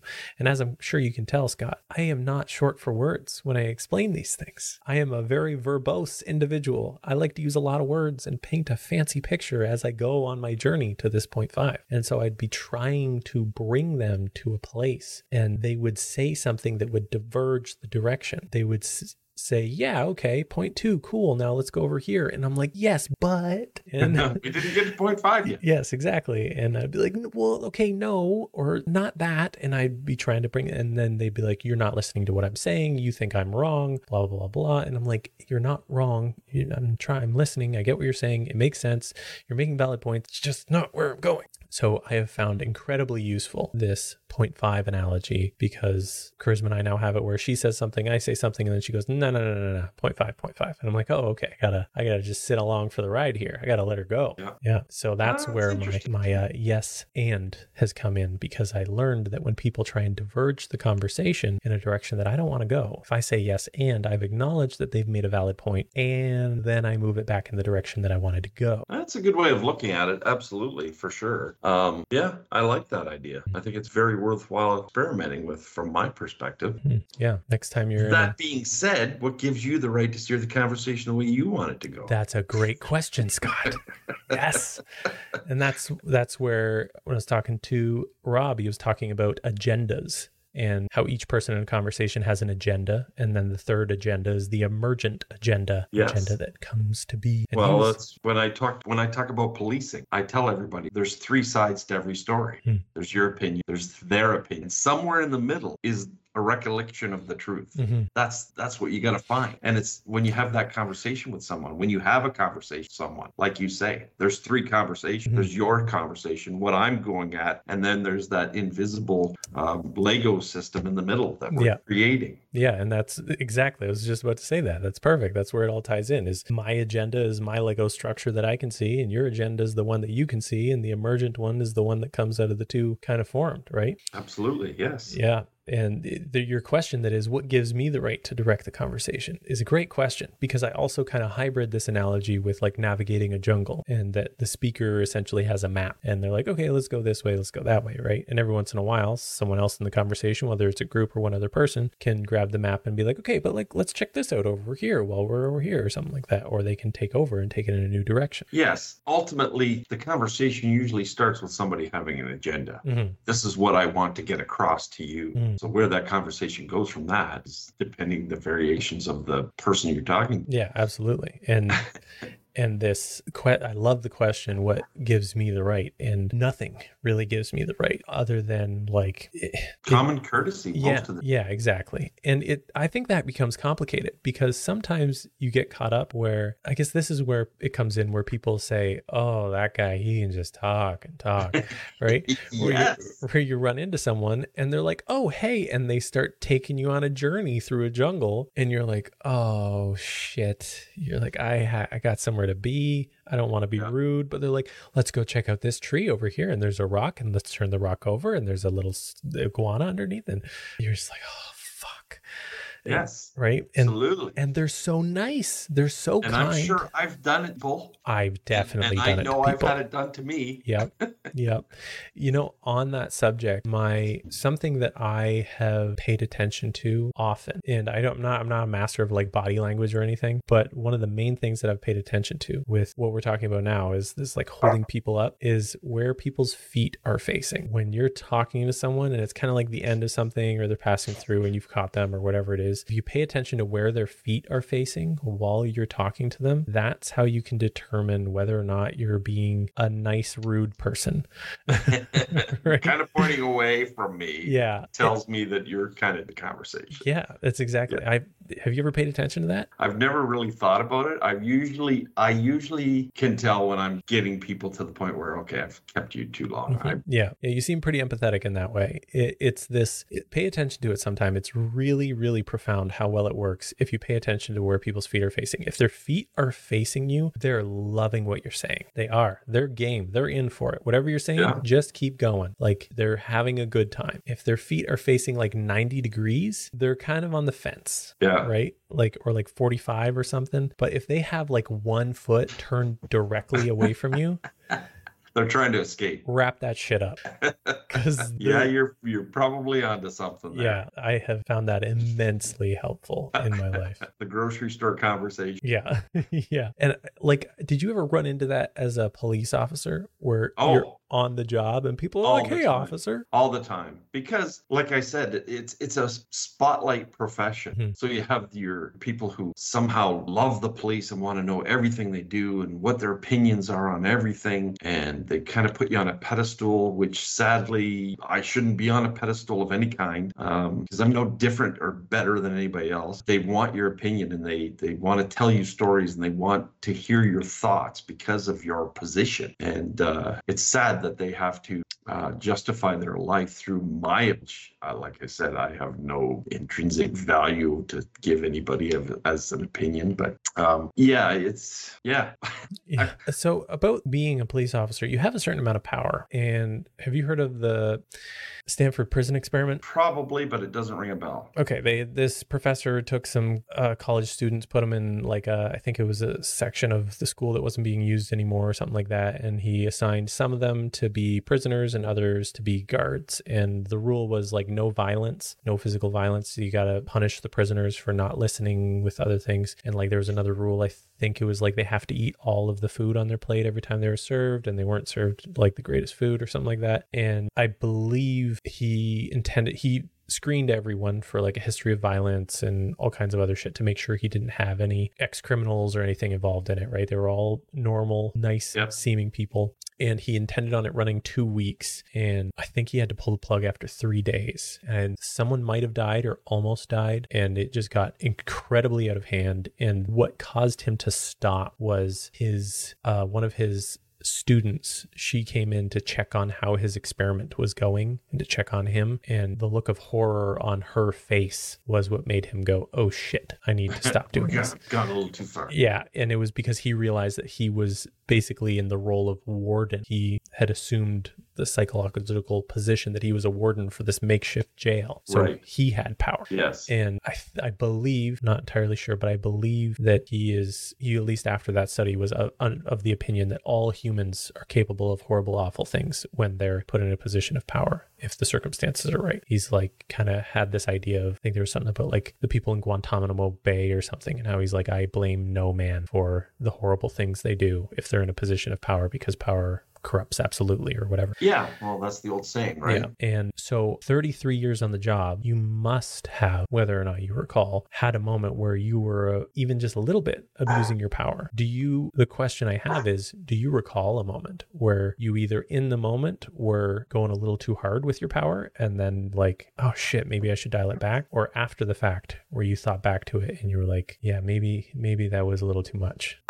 Honestly, I It would require if anything, incredible was- humility to be able to pull that out. I'm just asking for the sake Actually, of I think if anything, I was the opposite. Um, I was so afraid of abusing my power and so afraid of being hated that I tried very hard to be as balanced and neutral as possible. Um, I wrote, I'll give you an example. So I was a traffic cop for 12 years, and my job was traffic enforcement, speed limits, seatbelts, all that stuff. And I wrote a lot of tickets on the 401 highway and all over the place, actually. But I had a set of standards that I held myself to. Um, and it's like the old, uh, you know, you know, you know, you're okay on the 401 if you don't drive more than 20 over the speed limit. Generally, nobody will bother if you're under that. My limit was higher than, so I felt that I was more than justified for stopping people that were doing 30 and higher over the speed limit. Sometimes I would stop people, and depending on what their record was like or their attitude was like, that would make the decision for me on whether I'm writing a ticket or not. If they had a horrendous driving record, then I'm sorry, you you need some action that's going to correct your behavior, so you're getting a ticket. Or if you I pull you over and you say, "Oh, hey, I got this going on in my life, and this is what's on my mind right now, and I've never had a ticket before.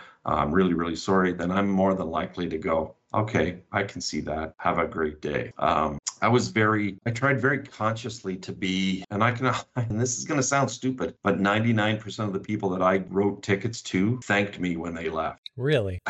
So don't feel like I abused my power. How? There How they thank times- you? You treat them like a person. You you explain what you're doing and why you're doing what you're doing, and and they appreciate. I think people honestly respect you if you give them a legitimate reason for what you're doing and treat them kindly and with respect. Mhm. You generally get respect back. That's awesome. Um, now, did I unfairly write tickets to some people, um, abuse my authority, as you say? Yeah, I stopped some people and they treat me like absolute dirt. Then I'm very likely not to give them a deal or a break because. Again, that goes back to the golden rule. I was always raised by the golden rule. Treat people like you want to be treated. Mm. You want to treat me like an asshole. I'm going to treat you like an asshole back. Mm. Sorry. Um, you, you're nice to me. I'm going to be nice to you. And I, I don't recall specifically going overboard with anything. hmm Well, it, Uh, like I said, it would be really hard to recall something like that, let alone be aware of it at the time, right? Because these are like, I don't think even these people in this experiment that I was explaining, I don't think they were thinking they were going overboard. Even the professor didn't think he was going overboard, right? Right. So it's a really difficult human thing to have um, awareness of. I don't recall ever holding my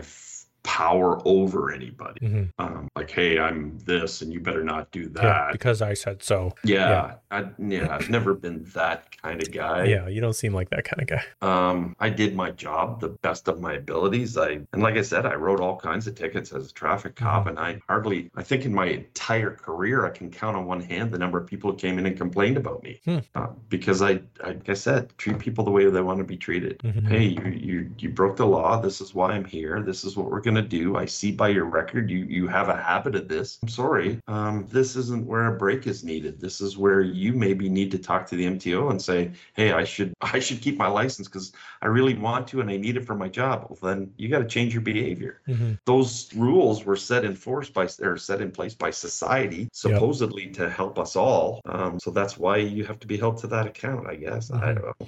Well, hey, hey, man, don't let it keep you up at night. It was just a question. I don't want you laying in bed. Did I abuse my power? I'm an awful person. No, no, that's good. Uh, I like that answer. So the something that you're kind of talking about and mentioned trust quite a lot. Trust is there's there's two frameworks, and I could tell the one you operate on. Some people operate on trust no one until they give you enough reasons to trust them. You seem to be the kind of person like myself that operates on trust everyone until they give you a reason not to. Yes, and and that can be bad as a cop, right? Mhm. Um, but that being said, And that I that's what I wanted to kind of address is that I feel like a lot of police officers would probably operate more. They, if you had to kind of I don't know interview or survey people, I bet you the profession that is police officers would be a higher population of people that operate under trust no one unless they give you enough reason to trust them. So I Yeah, find it so fascinating that you're in the other boat. and I'm just lucky, maybe. I don't know. Maybe I was lucky to get by all these years without anything happening because of that trust. I don't know. Um, I know that when I teach younger people now about policing, I I basically tell them not to trust any.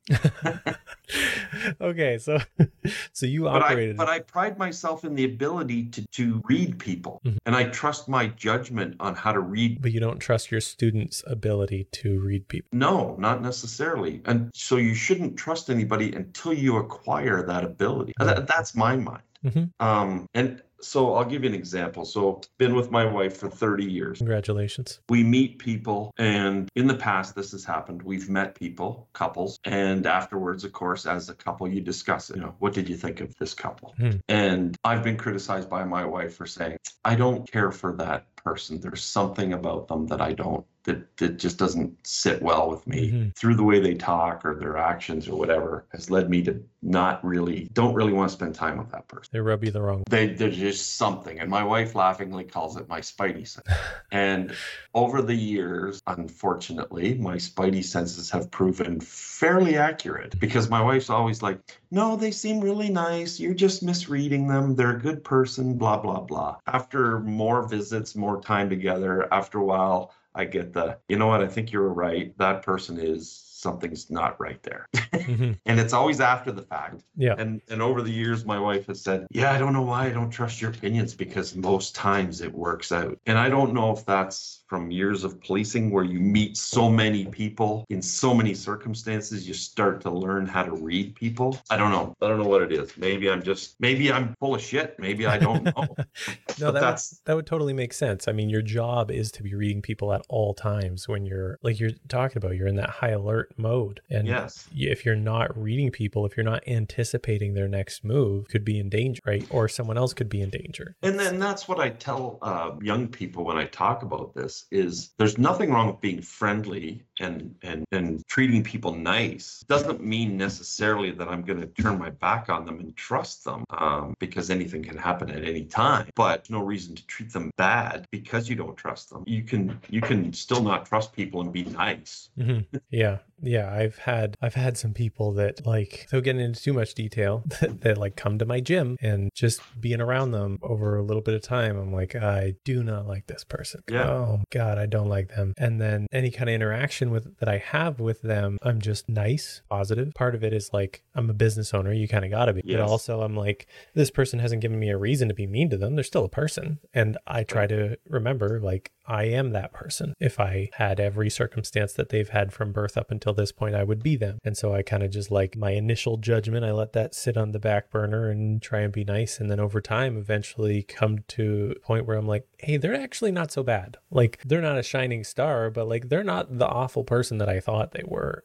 Well, you start to see things from a different perspective as Yeah. you understand them more, right? Mhm. Absolutely. And that's, well, that's the empathy thing. That's all about trust and understanding people, right? Mhm. And that's you, you, some people get it right away. Some people, it takes time and trust to build that and understand it. And the more experience with that person, the better you get at it. And other people can read it sooner. I don't know. Um, but it's empathy. A lot of it's empathy because after a while you start to realize, okay, this, like you say, this person's not my cup of tea, but they're not evil. hmm Yeah, exactly. They're just not who I want to. Yeah, exactly. And that's okay. Yeah, it's I, I think that I think it's kind of important to double down on that point they're not evil because it's it can sometimes feel like there's just so much evil in the world and I think there's enough but I think that when you really take the time to learn individuals that there's not as much evil as it feels like No, and, and it comes back to conversation and misunderstanding. exactly Like you said, oftentimes you're not in their shoes. You don't understand why they did what they did. You just think it's wrong. Mhm. Then Yeah. when you look at it and you talk to them and get opinions and how they were feeling at the time, you go, okay, I can see why you did what you did at that time. hmm Yeah, I I've been thinking about this idea that we're all filters. So like when you when you hear an opinion from someone that is something you very much disagree with, and you're like, it's something that makes you just kind of roll your eyes and be like, holy shit, how could you possibly think that? Like for example, if someone was just straight up like, yeah, all black people are stupid or something like that, I would just be like, oh my god, how did you just say that? Like, how could you possibly have that as a genuine opinion? Like, what kind of freaking life circumstance led you to that or anything of that manner, right? Yes. And it's interesting because it's like we're all this accumulation. There's this simultaneous thing that we just talked about where we're all this accumulation of our happenstance from birth until any given moment and all the experiences and opinions and communication that we've had accumulating over time to turn us into at any given moment in time we are a filter of all of those things. We now have something that comes out based on all of those things that we've had in our life right Yeah. and when you judge someone on their opinions, it's like you're just judging how good of a filter they are. Oh, I suppose. I see. I see where you're going with that. Yeah. So it's I like finally see what side of the Lego you're building here. Yeah. Yeah, there we go. Yeah, so it's like we're just all filters judging each other's ability to be a filter. Yeah, yeah. And not necessarily, and because what they filter is different than what you filter, because, like you said, their experiences, their lifestyle, their choices in life Mhm. Have made them a different person than you. Exactly. Absolutely. And Yeah. that's the biggest thing with communicating. Just because what I uh, see and understand is not the same as what you see and understand, because we come from it from different perspectives. hmm And that's all what communication is, is understanding that those options are there. Yeah, and it just makes me think like it I just feel like building that kind of image makes it a lot easier to not be upset with people or not think people are bad people. It's like, oh, you're just a different filter than I am. You've just had different things that have built you to the filter you are. It's it's um yes, absolutely. And then as long as you can understand that, you can communicate with those people even though their filter is different than yours. Their understanding, their accepting of certain things is different than what you would accept. You can understand where they're coming from and you can communicate with them hmm even though it's not your typical conversation that you enjoy because you have that understanding. Yeah, yeah, and and I find it fascinating when someone will say the example I gave earlier if people are like, "Oh yeah, we should just, you know, these kind of people should just be killed or those kind of people are useless or I don't like gays or whatever it is." And it's like, "Holy shit, what have you been through?" You know, you know like how Yes. how do you get to there? This seems crazy to me because like I, f- I feel like there's certain things that we need to just I- I've thought I've thought a lot about how like there's p- people just debating all kinds of shit especially right now. And people are debating nuanced things like holy shit I'm not going to get into it but what is a woman?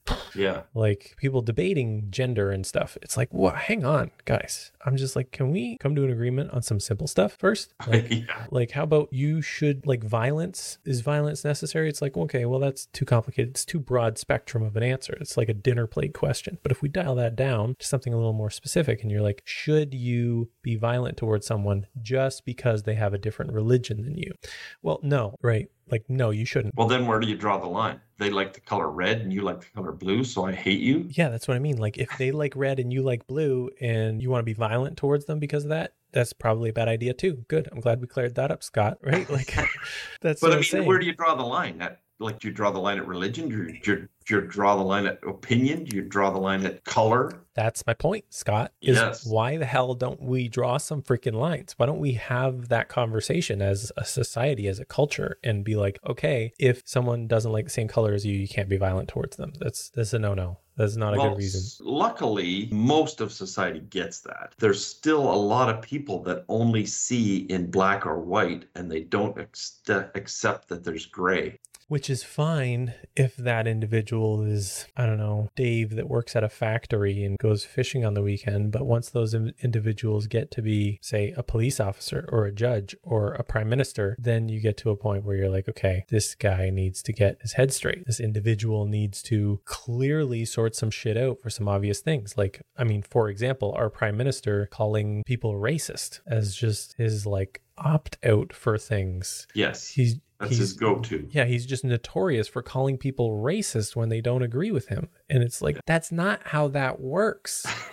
you can't just do that. It's so But that's the hilarious. buzzword that society jumps on. I know, but it's like racism is in an all time low with modern culture compared to where it was. And this guy's just throwing the word racism around to get out of everything. Like, The guy who wore blackface twice. yeah, exactly. Like, what the hell are we talking about? So, I just mean, I think certain things like that need to be like, can you call someone racist? Okay, under what circumstance? Can title someone as racist? We should define that shit so that people can't just willy nilly throw that around vaguely. And then everyone's like, oh, I guess those people are racist because he's the prime minister and he says things that are correct or whatever. He said it, so it's got to be true. Yeah. It's like, why That's what I mean. There's people that don't accept the gray in the world. Mhm. And and you have to understand that there's nothing is absolute when dealing with people. There, there's no right, wrong, black, white. It's there's a lot of variations and that's what makes the human race so interesting is the variations that we have. You can't can't live in a black and white world because it doesn't work. And you're going to be constantly in confrontation because of it. What's a man? What's a woman? Well, you don't fit a male or female profile, so you're not either. Well, yeah, there are gray areas, and there's going to be, and that's okay Mm. because it. Guess what? It doesn't directly affect you. Mhm. So why are you upset about this? Yeah. Your neighbor paints his house yellow. You don't like yellow. That's his flavor of the week, whatever. It's not. Don't like it's not a yellow houses. Don't like yellow houses. And unfortunately, people have a hard time understanding that there's a there, there's going to be gray area, Mhm. and policing is all about the gray area. And that's what I was going to ask next is like you're talking about when you were pulling people over on the 401 and you were like, oh, if anyone goes over 30, 30 over the limit, that's when I pull them over because like you're advised to do 20 over the limit. And you're like, yeah. No, we weren't. No, no, we were never advised. Oh, you were never advised. Interesting. No, that was just something that guys did, and you everybody followed that. See, I find that so fascinating. It's like because speed limit is math, it's numbers. And This it's is- an absolute. Yeah, this is the one thing where there isn't a gray area. Like, Right. you can't two plus two and maybe get something other than four. It's always four, period, non negotiable. Right. So, like, ever since I was a kid, when my dad was speeding, he was going like 16 over the limit, which is usually what I go everywhere. I was like, Dad, you're speeding. And he's like, Well, yeah, they don't really, mm, you know. And I'm like, But it's a number. And I'm like, me as a child, I'm like, No, numbers. Like, it's super simple. And he's like, Yeah, well, he's trying to explain to me. And I never got it. I never understood. And like, now you're saying that it wasn't even like, no, no chief, nobody of authority at any point said, Hey guys, anything 20, anything under 20 over is fine. No one said that to you at any point. That was just a understood thing. Yep. That's hilarious to me because like, well, okay, so how far back do you want to go though? Where do you allow? So is 80 if the speed limit's 80 is 81 an offense? yes. So now I'm saying that the mechanical devices in your car Mhm. are and you tell me that that die that arm Mhm. on a pendulum the needle width is 2 kilometers. Yep. And the gauge is it has 80 and 90 Yep. and a stick in the middle. Yeah. Yeah. So and, I the, mean, and the needle itself is 2 kilometers wide. right. But so do I write you up for 81 cuz speed limit is 80? But realistically, it's no different than right now because the speed limit is 80, but I never go over 100. Because if I'm going under 100, I'm really not going to get pulled over. I shouldn't say never. There's occasions where I'm late for work. Right? I'll be honest. Yep. But rarely do I ever go over 100 in an 80. Rarely do I ever go over 110 in a 90. I always use that 20 kilometer rule. So what's the difference between me staying under 120 and I stay under 120 as in like 116? Because then that two kilometer needle, I got a little bit of wiggle room, right? I know Right. I'm not going to be over 120. So what's the difference between that and actually having a hard fast thing? There's no difference. It's just nobody would if the speed limits on the 401 for example for what were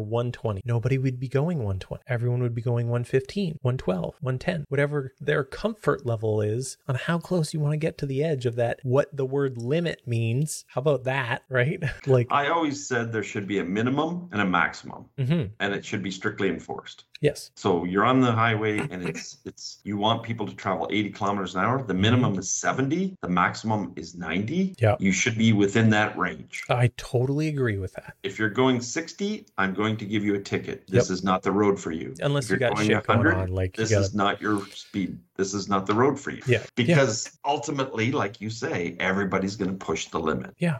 And So I if we have if we have a variable limit, you can be somewhere in that range and be comfortable. It's not going to hurt anybody. We're all traveling at roughly the same speed. I've You got to remember that it all comes down to, and this is hard to explain to people too, especially young police officers because they don't they don't understand it until they actually get out there and do it. But traffic generally flows in a very like that. Mhm. Most people travel that range. Mhm. The people that the problems happen when there's huge discrepancies in that range. So you got somebody now doing 106 coming up on people doing 110 Mhm. that's where we have problem right so those are the variations that we as police officers want to eliminate because that's where i'm going to investigate a crack Mhm. that's where there's going to be a problem Yeah, and then at that point, it's I mean, it's almost like it's kind of I guess it's come to a point where stay around hundred, don't go too much over hundred, and go with the flow of traffic. Yes. right. Because like yes I've been in Toronto area and or on the QEW out to Niagara and going 140 and getting run over by people. and that's the flow of traffic yes Yeah, I'm absolutely like, and I I get to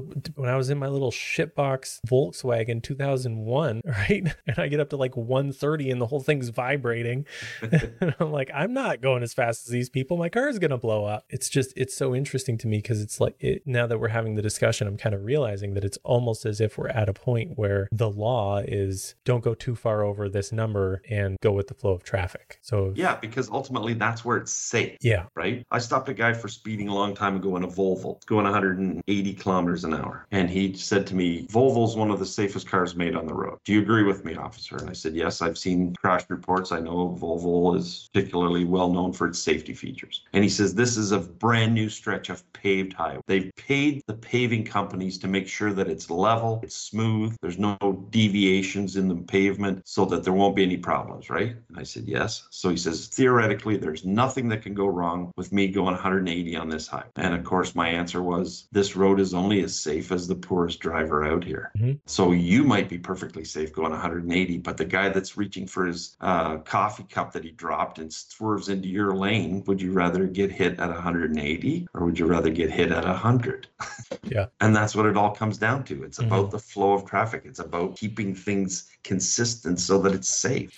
Well, that's the thing, right? It it gets down to a point where it's this whole safety of it. I saw like a artificial intelligence or digital rendition of like a virtual car hitting a post at different speeds, and like once you get up to certain speeds, it's just there's nothing left. It's like know that there's no safety features. There's no Nothing's engineering. to help you. Yeah, nothing's going to help you. You're dead. And it's like that speed isn't much more than 100 kilometers an hour, right? Like once you get up faster than 100 kilometers an hour, you're hitting speeds where you're just dead if you hit something that dead stops you. There's, But this will all be a moot point because we're all going to have electric vehicles. yeah. And then, then the government can just control the speed of all those vehicles all at the same time. Yeah, that's that's exactly it. Control the speed of all of them, shut them all down. I mean, you look at the movie I Robot, where he's just sitting in a car and it's just driving him, and then he takes over on manual mode, like escape the robots or some shit. And it's like, yeah, we're possibly just moving towards that. But it's I mean- already happening. yeah, yeah, Tesla already controls their cars. yeah, They do updates. They do upgrades. They uh, when California had the wildfires, Tesla upgraded all the people who lived in California so that their battery would last longer, so they could get out of the fire zones. hmm So it's already They upgraded their batteries remotely. Yes. they downloaded a different program into the car that would extend the battery power so the car would last longer to get them out of California or where the wildfires were. I guess the only defense I could possibly think for that is that maybe operating it like that does not account for the longevity of the battery. Maybe that wears the battery out faster. Probably. There's probably some scientific reason why they set it at a certain limit, Mm-hmm. but it's interesting to note that they could willy nilly change it whenever they felt like it. Yeah. The car owners didn't know. That is very interesting to know.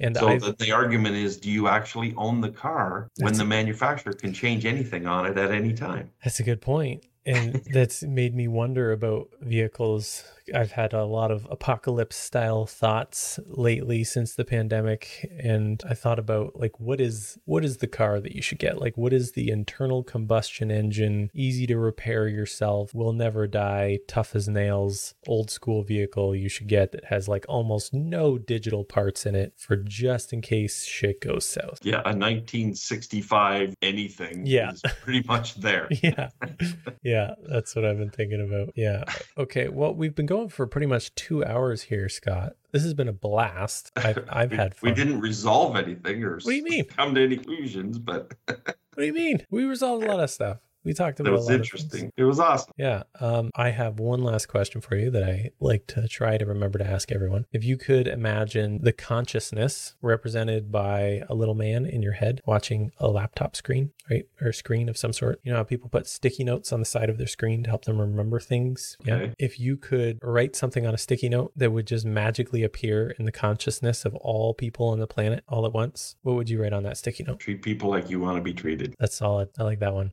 I live by that. Yeah. That's been my philosophy. And I think that got me through 33 years of policing without a lot of confrontation because of that. Yeah, that's a good one. Well, all right, Scott, is there anything else you want to say to our potential listeners? Maybe eight of them?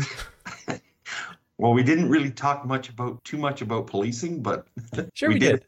We did have some good communication. Yeah, well, do you, is there anything more about policing that you wanted to talk about? Oh, uh, we there's no there's no limit to where we could have gone with that. no, we're good. Okay. all right, awesome. And uh, you're not really a social media guy or anything, so we will end that there. Okay. Um, so I'm going to cut that there. Yep. I just wanted to touch on that. Did you feel like we didn't talk about enough police related things? Is that No, I, I, the conversation went a different direction than I thought it would. That's all. okay?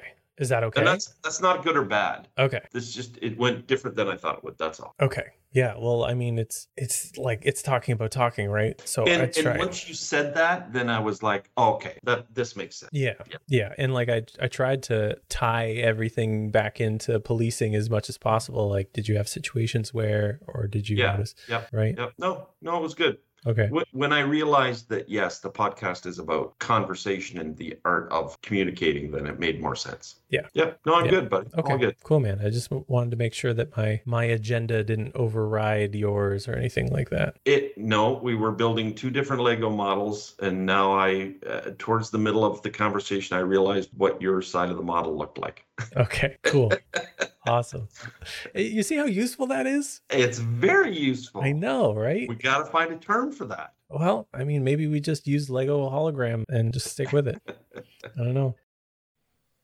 Hey, you listening to this right now, you, yes, you. I appreciate that you've listened to it this far. That's awesome. And that means that you at least enjoyed it, or else you would have stopped it and went and done something else. And it would be really cool if you could share it with someone. I'm sure you know somebody that might also enjoy it. So just, you know, hit the little share button and there'll be like a link you can copy and you can just text it to your BFF Jill. I don't know if you know a Jill. I don't know, just somebody. Just share it with one person and I will be forever grateful. Thank you. Have a great day.